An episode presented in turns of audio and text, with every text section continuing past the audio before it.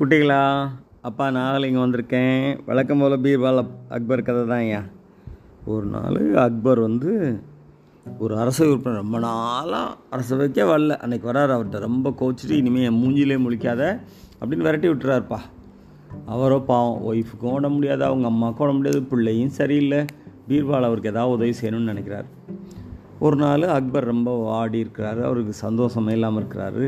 அன்னைக்கு பார்த்து ஒருத்தர் முகமூடி அணிஞ்சு வித்தியாசமாக அரசவைக்கு நுழையிறாரு அரசவை உறுப்பினர்கள்லாம் பார்த்து சிரிக்கிறாங்க.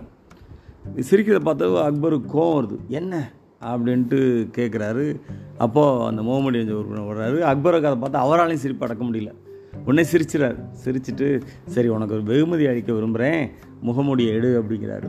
இல்லை மகாராஜா முகமூடியை எடுக்க முடியாது. நீங்கள் என் மூஞ்சிலே முழிக்க மாட்டேன்னு சொன்ன அந்த அரசு உறுப்பினர் தான் நான். அப்படின்னு அவர் சொன்ன உடனே ஓஹோ இது பீர்பாலோட ஐடியா தான் அப்படின்னு தெரிஞ்சுக்கிறாரு. அப்புறம் அவரை மன்னிச்சிடுறாரு.